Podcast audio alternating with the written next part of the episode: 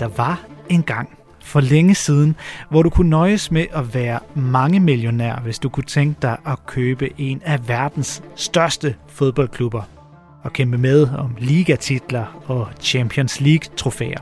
Og tanken om at opretholde Real Madrid som verdens navle, som verdens, eller fodboldverdens navle og fodboldverdens centrum.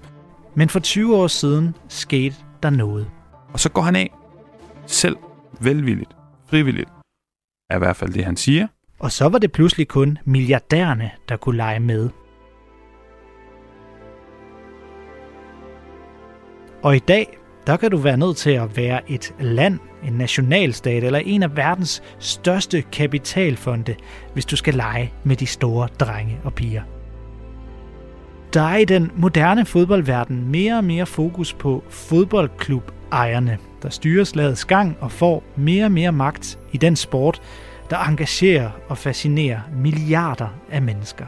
Er den største klub i byen, men jeg tror ikke helt, de har så godt fat i fansene, som de har haft. Jeg hedder Niklas Stein, og i Radio 4's nye serie Fodboldens Pengemænd går jeg på opdagelse og dykker ned i de største fodboldklubber i Europa for at finde frem til, hvem der ejer klubberne, hvem der bestemmer over dem, og hvad de vil med dem. Nu kommer det til at lyde, som om jeg forklarer, eller forsvarer det meget, og det vil jeg heller ikke, fordi det, det, det kommer også til at være sådan lidt uh, hjerne... Altså, det, det bliver hjernevask. Om fodboldklubberne er blevet rigemænds legetøj, de i gang med at, at fyre den fuldstændig af i den franske riviera med damer og kendiser og alle de her ting. Om de er blevet politiske redskaber i en større sags tjeneste. Så, så tog han jo lidt fejl, vil min vurdering, min konklusion være. Eller om de stadig fungerer som kulturinstitutioner med rødderne fast forankret i et lokalsamfund.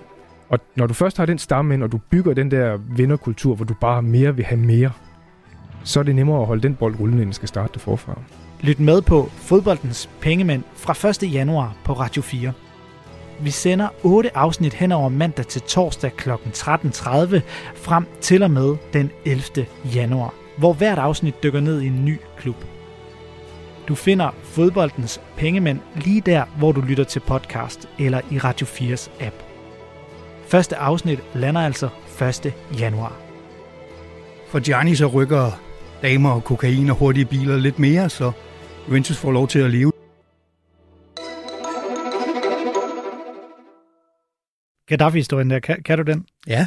Lad, lad os endelig også lige få den.